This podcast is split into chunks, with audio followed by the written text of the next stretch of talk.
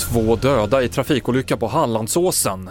Från och med imorgon blir en ny lag för trasiga varor. Och hör experten om SM-finallagen i TV4-nyheterna. Två män i 20-årsåldern är döda och en allvarligt skadad efter en trafikolycka på E6 i höjd med Båsta i natt.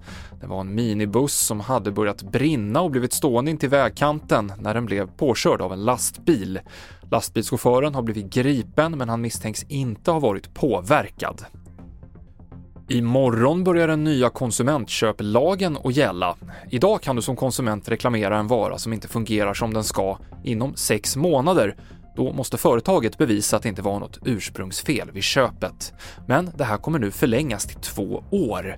Svensk Handel menar dock att det kommer drabba svenska företag att man får bevisbördan på sig under så lång tid riskerar att driva jobb ur landet. Det försämrar svenska företags konkurrenskraft. Vår bedömning är ju att, att det här medför ökade kostnader för våra medlemmar på ungefär 500 miljoner, så det är klart det är ganska mycket pengar det handlar om. Mats Hedenström, näringspolitisk chef Svensk Handel. Så här säger finansmarknadsminister Max Elger om den nya lagen. Vi har valt att väga in på vanligt folks sida, konsumenternas, för vi tycker det är rimligt att om man köper en dator eller en telefon så borde den hålla i två år. Och idag så spelas den första SM-finalen i ishockey. Luleå möter Färjestad. Och så här säger vår expert Staffan Kronvall om lagens styrkor.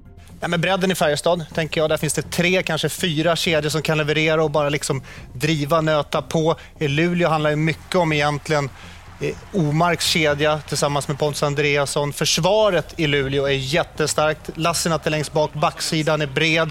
Men, men, i Färjestad så finns det en bredd sett över forwardsidan som inte Luleå kan matcha. Så det kommer någonstans vara Färjestads bredd mot Luleås försvar som kommer avgöra den här serien. Nedsläpp är kvart över tre och matchen sänds direkt i TV4 och Simor. Senaste nytt hittar du i appen TV4 Nyheterna och jag heter Mikael Klintevall.